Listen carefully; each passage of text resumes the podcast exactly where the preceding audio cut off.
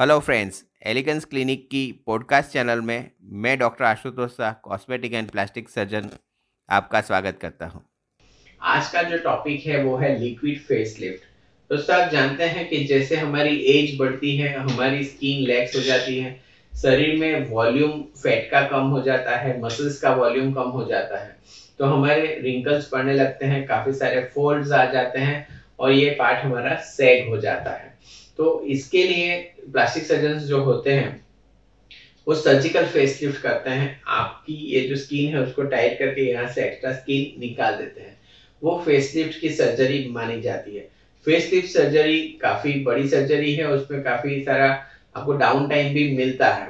लेकिन अगर आप चाहते हैं कि नहीं, आपको फेस लिफ्ट नहीं करवाना है, लेकिन आपको अच्छा दिखना है तो आपके पास जो ऑप्शन है, वो है लिक्विड फेस लिफ्ट दोस्तों आप जानते हैं कि इसमें नाम है लिक्विड तो आपके अंदर कुछ ऐसा लिक्विड इंजेक्ट किया जाता है, जिसको हम नॉर्मली फिलर बोलते हैं।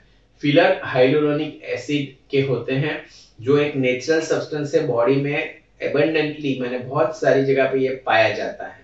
तो उसी के इंजेक्शन आपके बॉडी में देने से आपके बॉडी का हाइड्रेशन बढ़ता है, वो पार्ट का हाइड्रेशन बढ़ता है, वहाँ पे वॉल्यूम बढ़ता है। तो जो चीज़ें हम यंग थे, तब थी और अभी लॉस हो गई है, वो चीज़ों का रिप्लेसमेंट हम हाइड्रोनिक एसिड के इंजेक्शन से कर सकते हैं।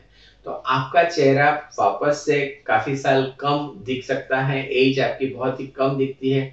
आप फ्रेश दिखते हैं और आपका जो चेहरा है, वो काफ़ी कम एज का दिख सकता है।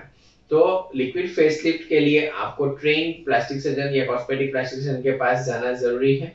क्योंकि वो आपके फेस को पूरा मॉडिफाई कर सकते हैं। आप उनके साथ अपना एक्सपेक्टेशन आपका बजट और आपका जो भी प्लान है, आपको जो भी कुछ चीज़ें सुधारनी है, उसके लिए आप डिस्कस कर सकते हैं।